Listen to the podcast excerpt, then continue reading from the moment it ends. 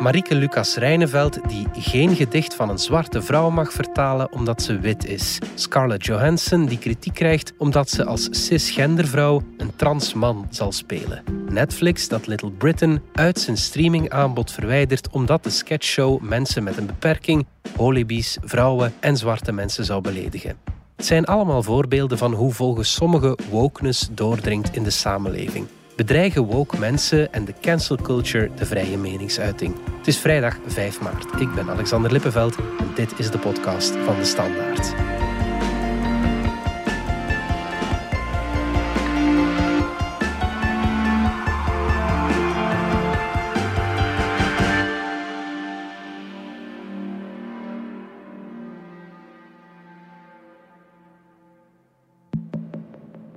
Inge Schelstraten van de cultuurredactie. Om te beginnen, hoe weet ik of ik woke ben?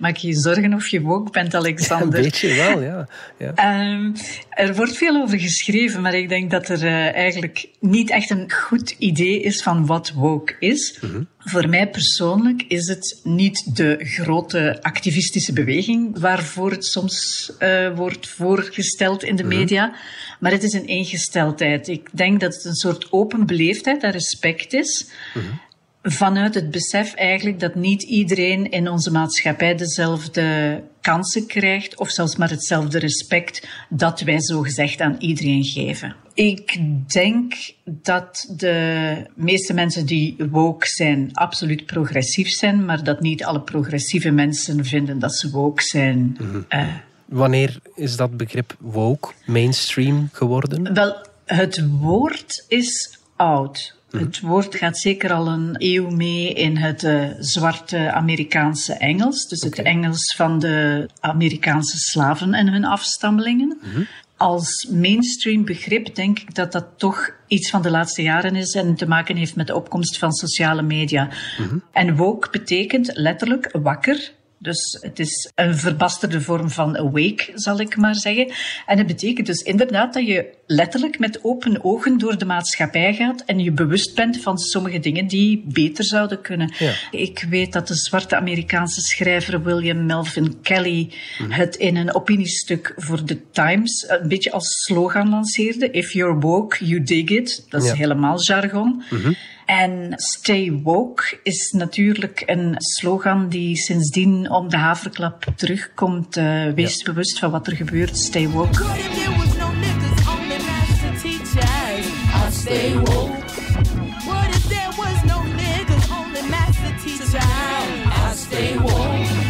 Het is de laatste jaren op sociale media weer opgepikt in de slipstream van zwart activisme. Het heeft een zeer grote boost gekregen met bewegingen zoals Me Too en Black Lives Matter vooral.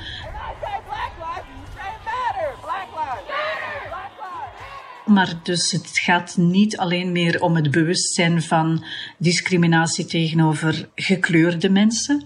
Het wordt ook gebruikt door feministen, het wordt gebruikt door mensen die alle mogelijke sociale onrecht aanklagen. Mhm. Eh, je hebt het ook over uh, Native Americans, Indianen, die uh, vinden dat je woke moet blijven.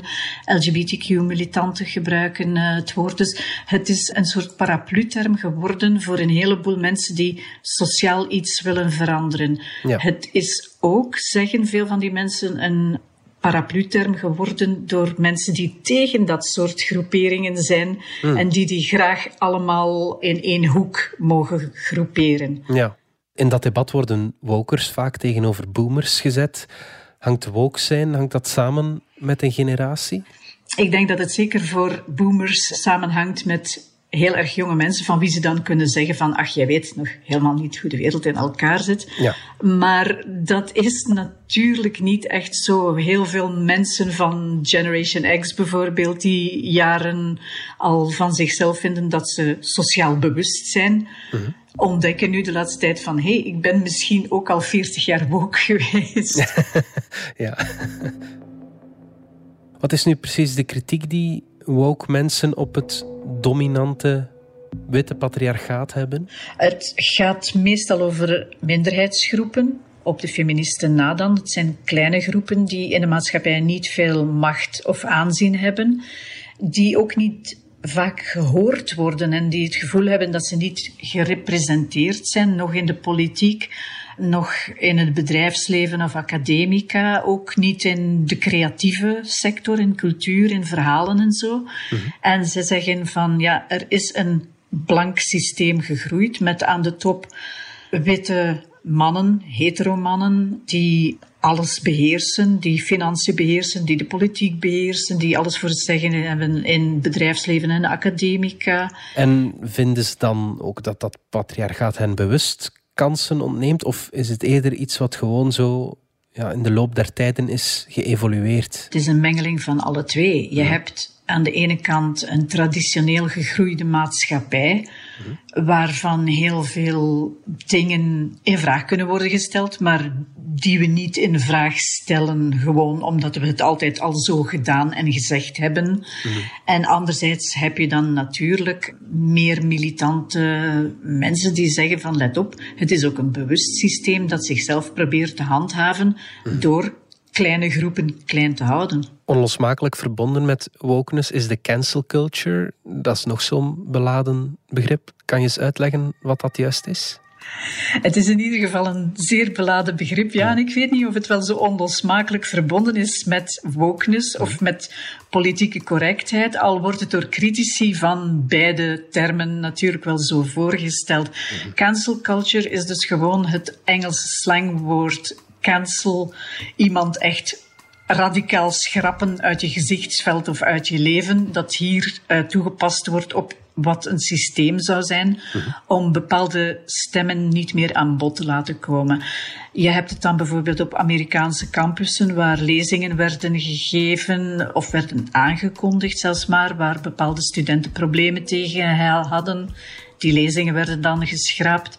Een bekend voorbeeld dat dan niet aan een Amerikaanse campus plaatsvond, maar aan een Britse campus, is dat Jermaine Greer kwam spreken en mhm. dat een groep genderbewuste uh, studenten zeiden van wij willen niet dat Jermaine Greer hier komt spreken omdat zij transvrouwen niet als vrouwen beschouwt. Okay. I was going to talk about uh, women and power, the lessons of the 20th century, because I think there's a lot of triumphalist talk that masks the real historic situation. Apparently people have decided that because I don't think that post operative transgender men are women, I'm not to be allowed to talk. En inderdaad, Jermaine Greer is dan niet komen spreken, maar je moet dat toch ook een beetje relativeren. Ik weet niet of dat de absolute censuur is waar het dan door tegenstanders voor wordt gehouden, want Germaine Greer is natuurlijk niet het zwijgen opgelegd. Mhm. Die heeft daar een paar vinnige opiniestukken over geschreven. Mhm. Het is denk ik niet te vergelijken met de censuur waar de tegenstanders het voor houden. Want censuur gaat uit van regeringen of machtige instellingen die door de overheid zijn aangesteld en die de macht hebben, financieel, gerechtelijk, politioneel, om bepaalde mensen het zwijgen op te leggen. Uh, in Spanje is er bijvoorbeeld net een uh, rapper in de gevangenis gegaan omdat hij het staatshoofd heeft beledigd. Ja. Eigenlijk wel een verontrustender fenomeen misschien mhm. en iets waar minder inkt over is gevloeid dan cancel culture. Ja. Sta mij toe om even kritisch te zijn. Ik begrijp dat zo'n lezingen heel aanstootgevend kunnen zijn en, en onmiskenbaar zijn voor sommige groepen. Maar als je alles gaat bannen, dan verarm je het debat ook wel. Ga je niet beter in discussie en vorm je niet beter een wederwoord dan, dan gewoon Ik te ben het daar absoluut met je eens. En uh, dat is ook de kritiek die daar meteen op gekomen is. Om te beginnen, veel mensen, zelfs die zich woke noemen, want niet iedere activist wil zich woke noemen, maar zelfs voor veel activisten was dat een brug te ver. En bijvoorbeeld aan die Britse universiteit is er ook een debat gehouden van alle studentenverenigingen samen van wat doen we hiermee? Wij zijn toch een universiteit. Wij zouden moeten het vrije woord, de dialoog en zelfs het debat bevorderen. Mhm. Dat is nu niet gebeurd. Ook oud-president Barack Obama is van mening dat je niet enkel met stenen moet gooien.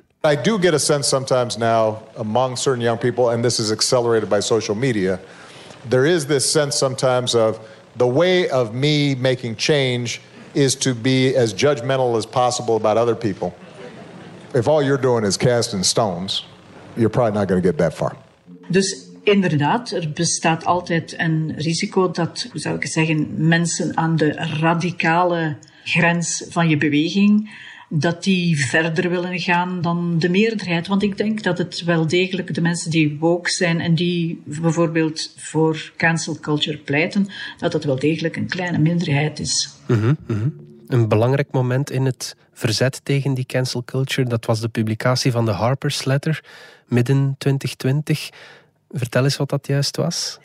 Uh, dat waren een heleboel intellectuelen van verschillende kanten, mediamensen, schrijvers, waarvan de bekendste Salman Rushdie was. Okay. En die tilden inderdaad heel zwaar aan cancel culture en die zeiden van kijk, het uh, vrije debat wordt in de kiem gesmoord.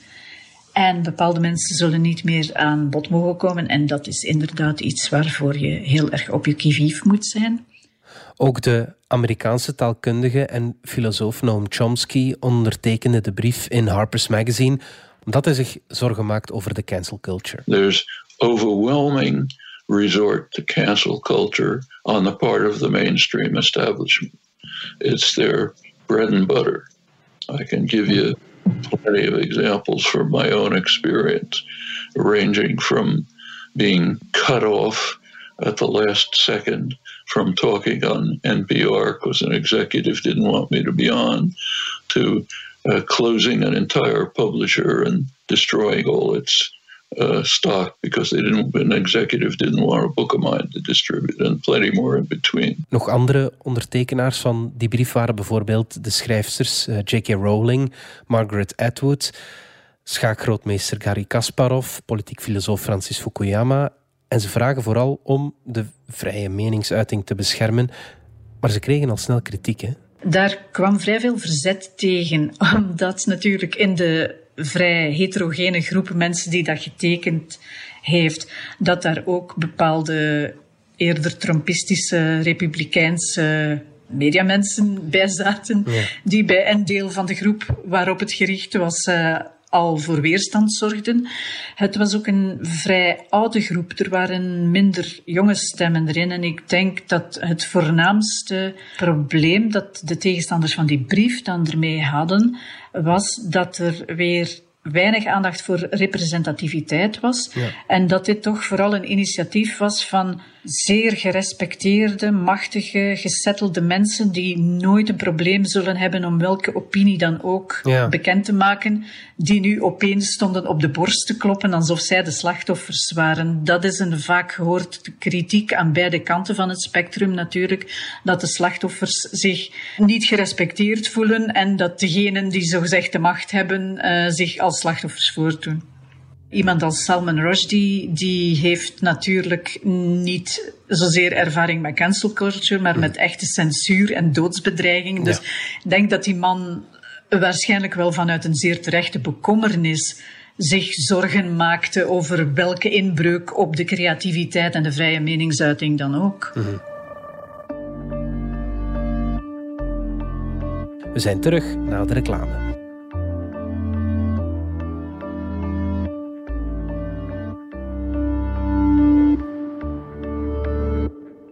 Niets is, alles wordt. Dat hadden de Grieken 2500 jaar geleden al begrepen. En dat is nog altijd zo. Vandaag wellicht meer dan ooit. Maar hoe vind je je weg in een wereld die almaar sneller verandert? Kennis is het beste kompas, weten we bij BNP Paribas Fortis. En kennis hebben we en delen we graag. Dat doen we ook in de podcast Stand van Zaken.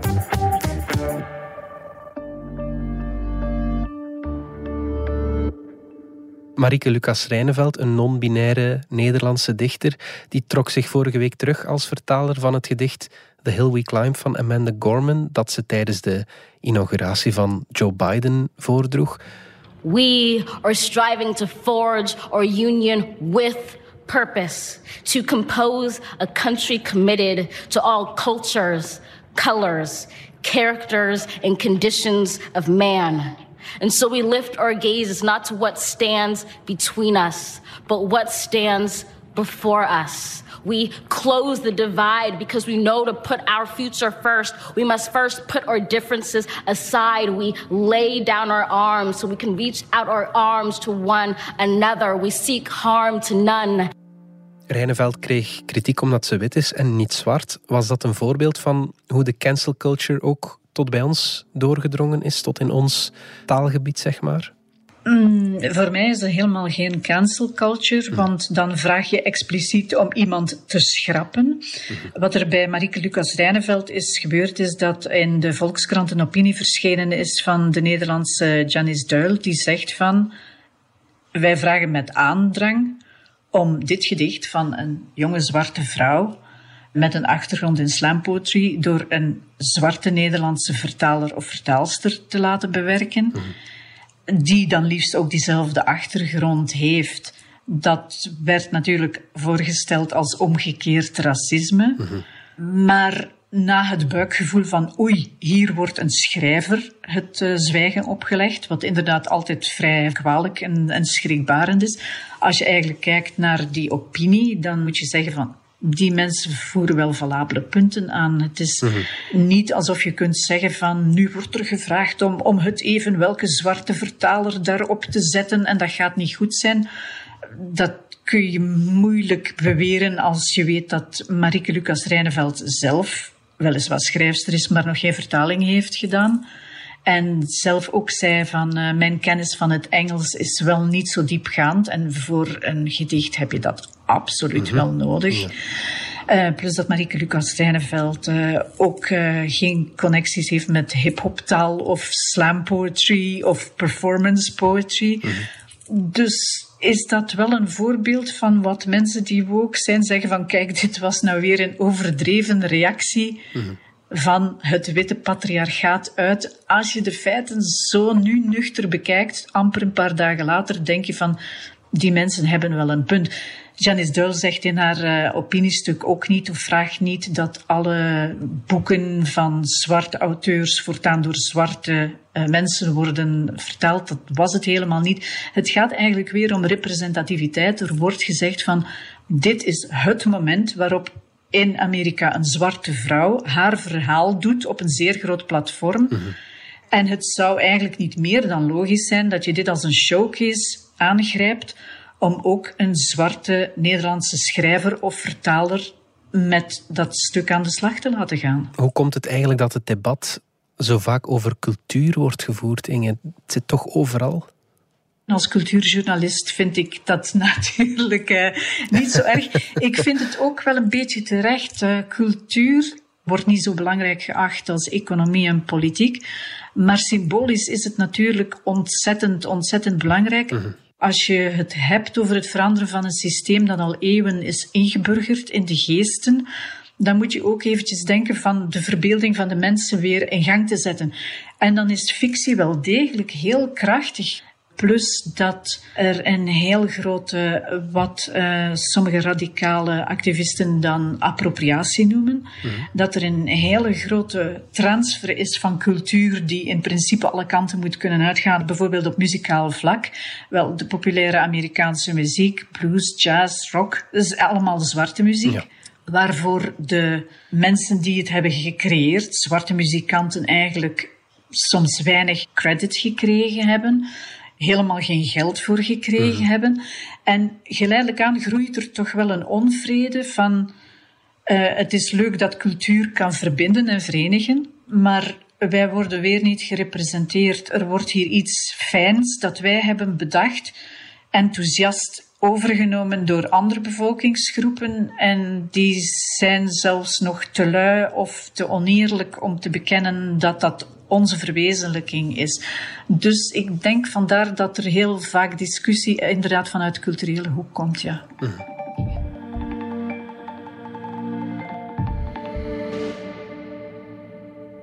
Woke is ook ja, een scheldwoord geworden. Hoe mm-hmm. is het zo ver kunnen komen? ik denk dat dat ook wel de angst is die een grote groep mensen hebben. Mm-hmm van al die kleine groepjes die dingen willen veranderen. Een heleboel mensen die voor de status quo zijn. Ja. Dat die woke ook met enig plezier hebben voorgesteld als één grote fanatieke beweging. Mm -hmm. Terwijl dat helemaal niet zo is. Het is zeker geen georganiseerde beweging. Het is een heleboel mensen die ergens grieven hebben, die graag veranderingen zouden zien in de maatschappij en die nu door de tegenstanders in één hoek worden gedreven en voorgesteld als één groot georganiseerd verzet tegen de beschaving zoals wij die nu kennen. Ja. Hebben ze redenen om zich bedreigd te voelen? Ik denk het niet, ook al wordt het zo voorgesteld, maar al die kleine groepjes samen, dat is nog niet één groot georganiseerd front. Het is zeker niet een front met macht. Er zijn ook groepen bij die tegenstrijdige belangen hebben. Uh, de kritiek van de feministen bijvoorbeeld op de transgenders en vice versa, die vorig jaar in het debat rond J.K. Rowling haar standpunten over nota bene iets dat simpel zou moeten zijn, zoals mogen wc's toegankelijk zijn voor alle geslachten of niet. Mm -hmm. Dat zie je dan, uh, dat is geen verenigd front. Natuurlijk iets dat je zo lang gewoon bent, iets dat je als een traditie beschouwt, als je als cultuur eigen beschouwt en dat je nooit in vraag gesteld hebt, als opeens van alle kanten mensen dat in vraag stellen, ik kan me voorstellen dat dat bedreigend voelt.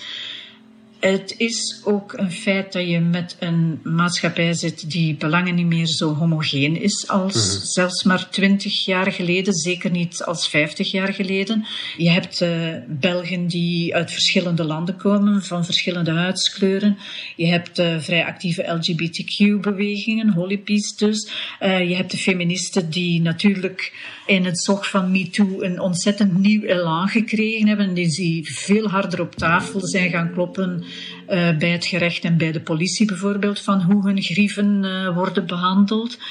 En natuurlijk heb je ook activisten die heel goed kunnen zeggen hoe iedereen het zou moeten doen. En dat zoiets wekt altijd vrevel op. Ja. Maar dat is weer een randfenomeen, want niet alle mensen die woke zijn of actief bezig zijn met een of andere sociale kwestie, heffen ook dat belerende vingertje. Heel vaak willen ze niet liever dan dat er een echte dialoog is en een debat is.